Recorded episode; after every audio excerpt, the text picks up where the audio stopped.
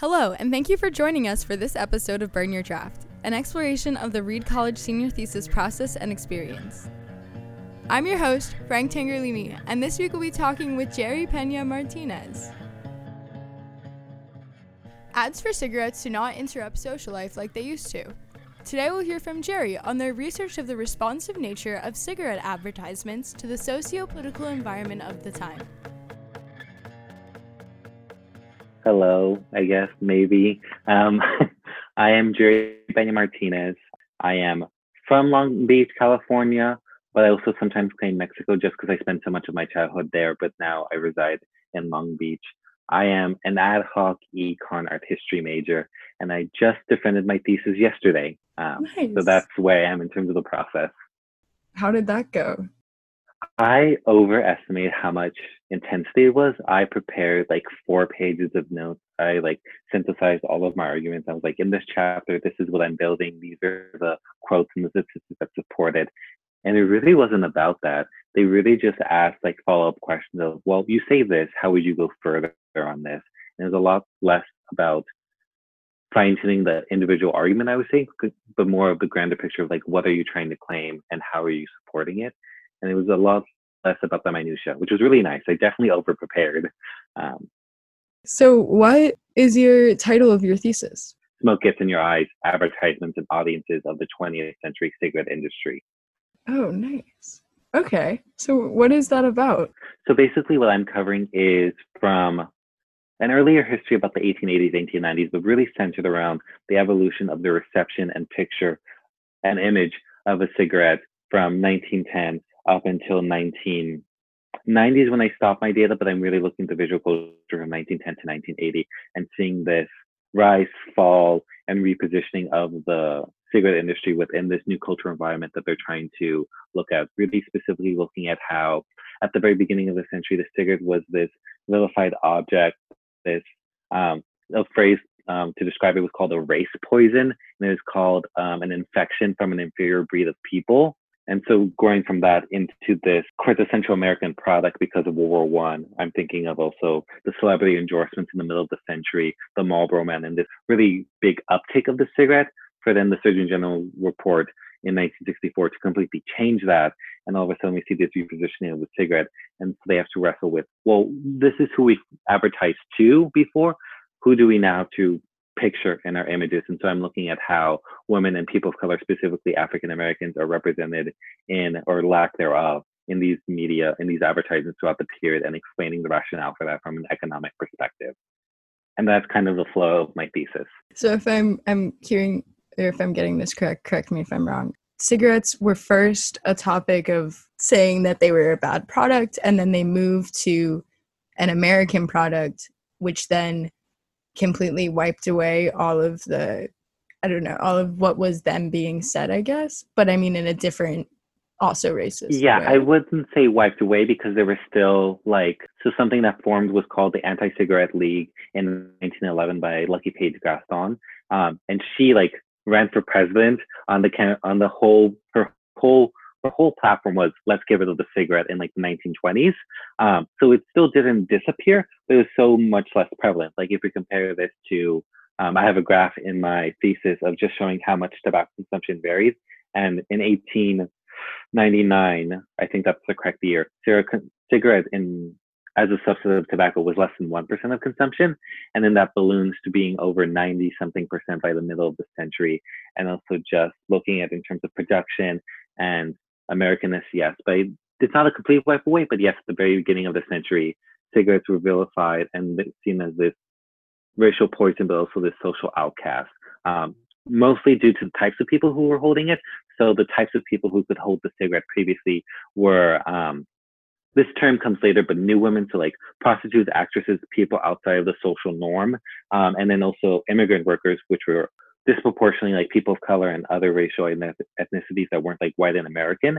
Um, and so that's why that category came up. And then something else I talk about, this feels like a mini orals almost in that I'm like re-articulating my argument, which is good. Um, but basically in World War One, because the cigarette had such specific physical qualities, so as compared to chew, which was the most popular form of tobacco at that time, um, it could be packed away in bags and it was really tightly sealed and it was a lot cleaner for like the modern audiences. And because of that, soldiers would take it up.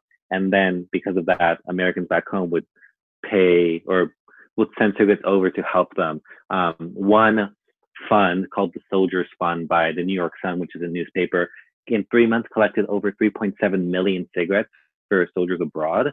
And so that completely repositioned how the cigarette was like held and seen. And so then we all this wave of soldiers holding the cigarette and um, and so that's the teens and like going into the 20s. And then we see like men being the center of how they branded and like have the identity of a cigarette smoker. And then after that, once society's like, okay, we can also accept these people, cigarettes follow behind and also include different types of bodies into their advertisements in different ways. Wow, that's a very interesting topic. Uh, how did you focus on that? Did you look at it from just the advertisement view, or did you also go into the economics of it? So, my journey to my thesis as an ad hoc, ad hoc major is a little bit prolonged because I had to petition the departments in my sophomore year. So, the very first idea of my thesis was I, I'm going to look at disreality and contemporary advertisements. So, looking at like Skittles and all of these like fantastical advertisements, because I'm like, what is the point of this advertisement that makes no claim? Um, which actually has a purpose, and I talk about in my thesis, um, just because there's like two forms of advertisement. Um, and so that was a very early iteration of it. And that slowly transformed into I was talking to a friend who was trying to quit smoking, and they're talking about like smoking as like like a part of themselves and like something that they've done so long. It's it's such a bad habit, obviously for addiction. Um, but I was also wondering, like, well, people also do construct like identities and a sense of self throughout the cigarette. And then I transitioned to the cigarette. And then I proposed at the end of my junior year that I would study the 60s, 70s, and 80s because I obviously knew about the Surgeon General's report. And I thought about that period as a really interesting way to look at how identity shifted along those periods and how they targeted uh, people of color and like queer folk after the fact in that period, which I knew about. Um, but actually, I was reading this book. Um, uh, what is it called? It's called The Cigarette Century by Brandt, and then some other colon, some other words. Um, but of the 500 page book, he only spends about 40 or 50 pages talking about the pre 1930s, but often references back to that period. And so I was really, really interested by that. And I found another book that specifically just focused on that period, and they have 250 pages about it. And so then I changed my topic from just talking about the 60s, 70s, and 80s to talking about this rise and fall you know, instead of just this like reorientation, I wanted to see this more macro perspective. Well, how are people shifting along that? And I use the advertisement as um, the visual artifact. That's a term by a theorist, but like the visual artifact of how culture sees people. And so then I was looking at, okay, they're making these shifts, they're making these clientele, but why are they advertising like what is the benefit of doing this and so then? I from the economic lens look at well okay if they produce advertisements what are some gains? Some gains include uh, um, information information so giving out more information so that clients will have better estimates estimate estimates of evaluation and so that they can then lower the risk factor um, to purchase and they're really willing to pay more or the people who absolutely don't like it they'll drop out until then there's a rotation of the demand curve um, there's also then the additional effect of that is it creates barriers to entry, which can help um, solidify mon- monopolistic power in the in the industry. Um, what else? uh, there can also then be transformational ads, which can convert or redistribute demand within the industry, which is also talking about how you can signal good, and then the the person will take in the picture and then respond to that and you hopefully go into purchase. And that's kind of really the crux of my argument is this dialect between um, which again, I'm also using very specific terms that like make sense in the thesis. So if something doesn't make sense, please pause me and correct me. It's basically this dialect of mental image by the firm that translates into a picture, which is the advertisement, and gets retaken by the client and create their own image. And then they make a comparison between the two images that they've constructed. And the more similar they align, um, the more likely they are to purchase, and also through the power of indexation. So the more they see themselves in the advertisement, the more easily they can image their own consumption of the product.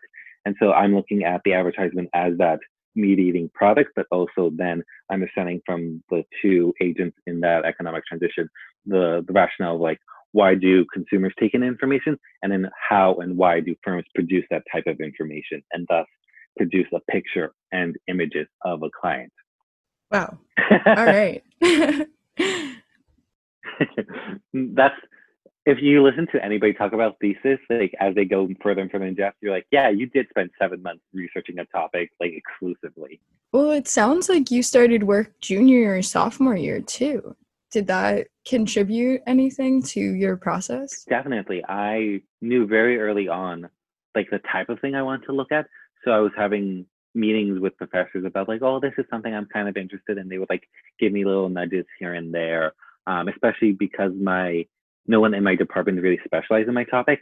I found good support from um, there was a visiting professor, um, Brian Terrell, and he's like an American historian, but he brought up the Allan Brandt book to me, and that's and he that was like in the second week of class and that really helped me like find a good historical foundation and also ultimately change the theory that I was talking about and then also the story I was trying to tell. Um, so I got a lot of support and also yes, I think I was also very, very fortunate in that I knew what I wanted to do and so I could think about that earlier and I got settled really, really quickly. So tell me, you kind of talked a little bit about this with your friend, but why did you choose this topic?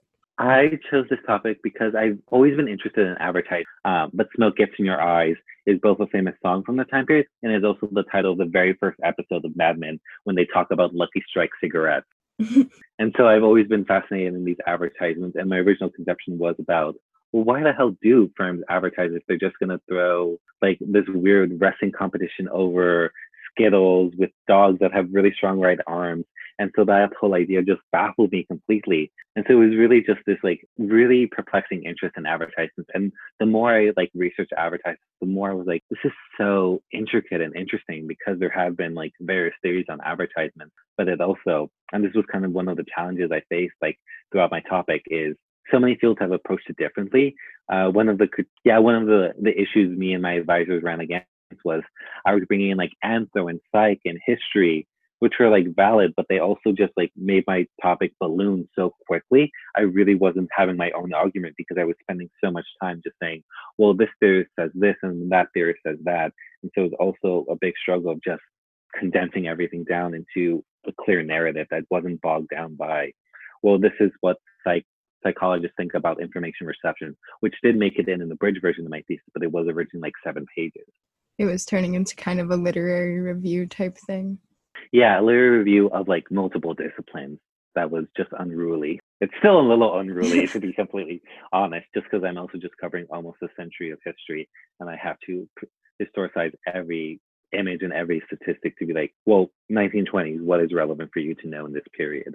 Which was also a big issue for me because I was like, well, you need to know everything. And then Dana, rightfully so, Dana Captain Art History, who was one of my advisors, was like, well, no, you don't need everything. You have to pick your fights. So, how long did your thesis end up being?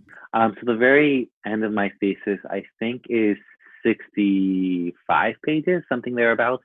That is, that is a long thesis. The amount of pages you produce isn't a metric of like success or like how much effort you put into it because different topics need different needs. But the shortest thesis that I know of is a one page math thesis and then the longest one is like that 300 page blue one at the very top of the thesis tower so what's the what was the outcome of your thesis and was it what you expected when you started definitely not on the onset i thought i was going to talk a lot talk a lot more about information a- asymmetry and how well a picture can notate a good. That was like my original idea when I started in like August. I was like, this these are the theories I'm gonna use. These are like the the topic I want to argue for. And then another professor was like, well, if you already know your argument, why is this a thesis you should do? If you already know what you want to say, that, that isn't what you should be doing. And so then I started the research and as I already mentioned, the, the chronology changed and how I was talking about it completely changed. As really as I was like really trying to grapple with it. And also the cultural history and trajectory became so much more interesting to me. To quote Brandt, the rise, fall, and deadly persistence of the product that defined America, that's the, the terms he used to describe the cigarette century, was just so much more engrossing and so much something I'd never known about really. Like I'd obviously known about 63 and the post SGR period, but this earlier period was so much interesting in this race poison and all of these different types of prints and advertisements around it. And again, I expected to cover the time period of 60s, 70s, 80s. That was my set. I was like, a chapter in the 60s, a chapter in the 70s, chapter in the 80s, boom, we're set. This is perfect.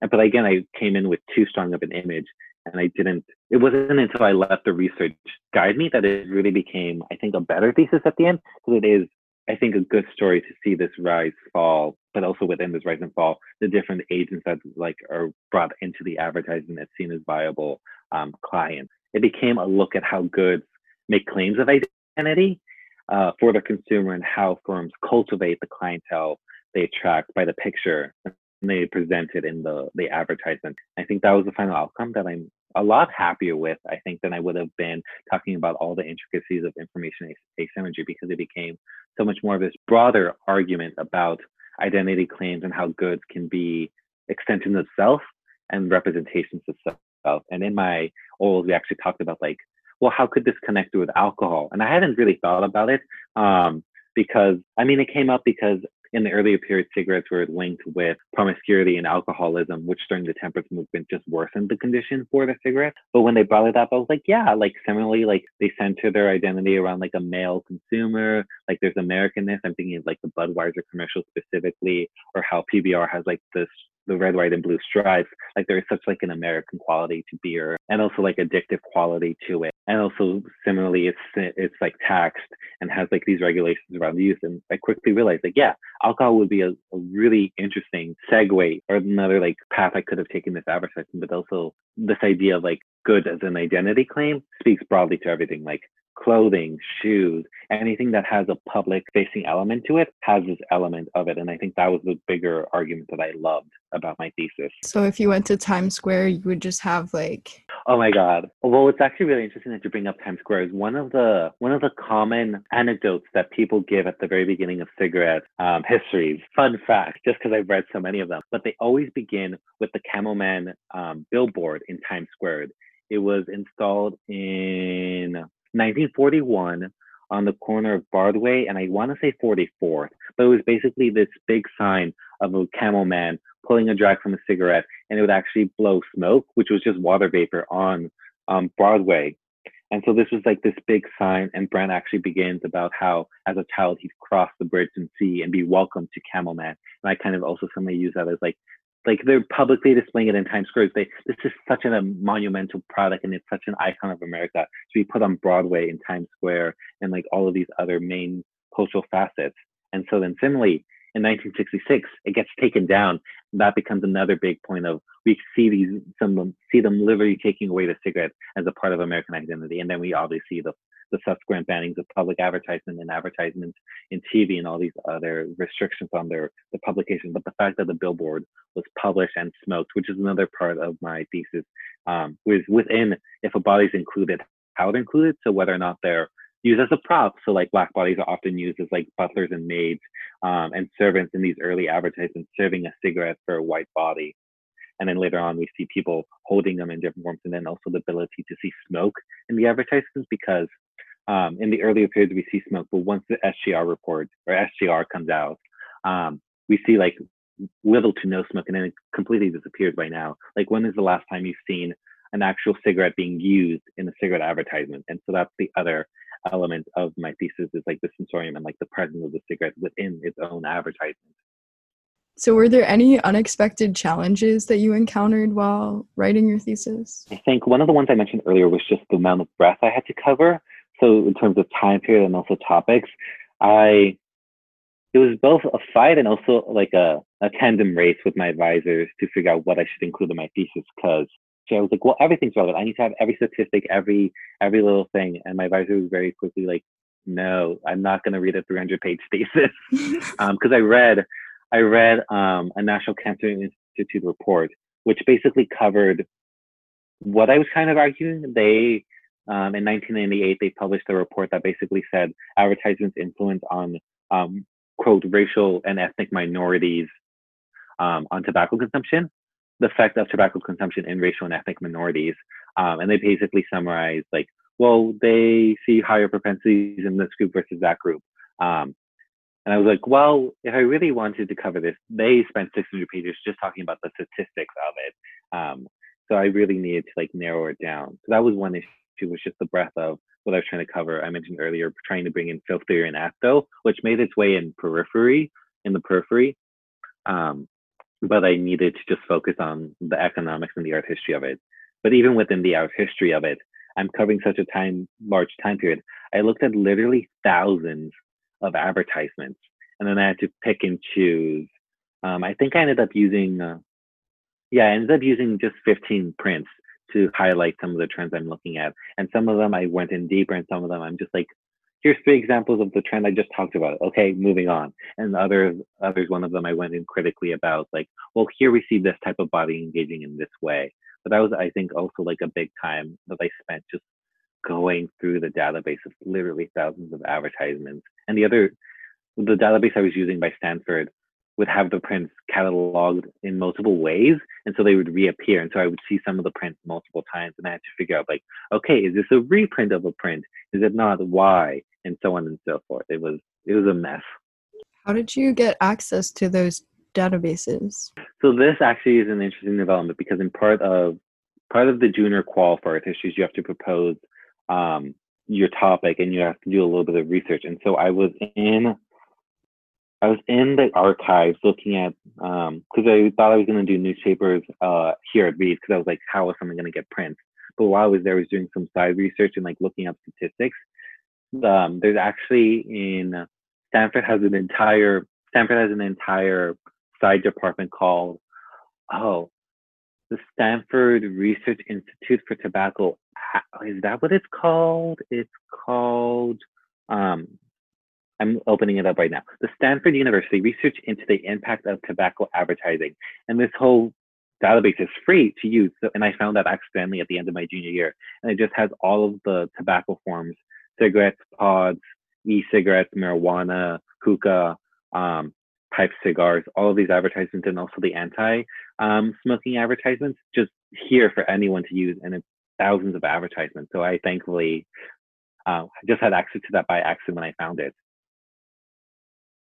Whoa, that sounds very cool. I might look into that. I want to see some of these ads. So, what skills did you acquire or strengthen during this experience? I think a working with databases because I'd worked with some of it in econ of just looking at statistics, but really having to dive deep into data. And um, so one of the one of the softwares I used, Sarah Bavier, uh, the art historian librarian taught me. It's called Tropy, and was able I was able to put all of my prints there. Once I selected, okay, these are some good trends I want to pull out. Here's an exemplar when one with each one. I was able also to label them, and so I had like brands by years, by trends, by presence of smoking, by types of body. And so working with that software and that database taught me how much work it is just to get like one coherent narrative with what you have, especially with with uh, digital ones because you can't be like, oh, sort by value, because then you have to encode each of them separately. Um, so that was one major skill I learned. I think I also, my advisor commented on this, but she could physically see me become a better writer because I had to revisit my writing so many times. Um, like a very, still not perfect, but I've gotten better at using a comma, which is one of the main edits uh, Dana had for me. Is like, you just love throwing commas every which way like I didn't really understand the role of a comma, so that's why I'm better. I've also learned how to just write more succinct um, in terms of, well, do I have to say it in this way? Does this create a tautology? Like all these little fine tuning parts because of the way I had to revisit my thesis so many times. I learned how to be a better writer. Still not great, but definitely, definitely a much better writer in terms of like grammar, in terms of editing, and in terms of just knowing what I'm trying to say and making it one arc yeah, I I totally agree with that, and I think that it's a really useful skill to continue to have. Um, speaking of which, how do you think your ex- thesis experience will inform your life after Reed? Do you have any upcoming plans? I think I really. This is going to sound so nerdy, but I also really, really want to buy one of the books for my research, um, specifically the Brandt book, because I only read up until the 1980s, and he goes into the modern um, times.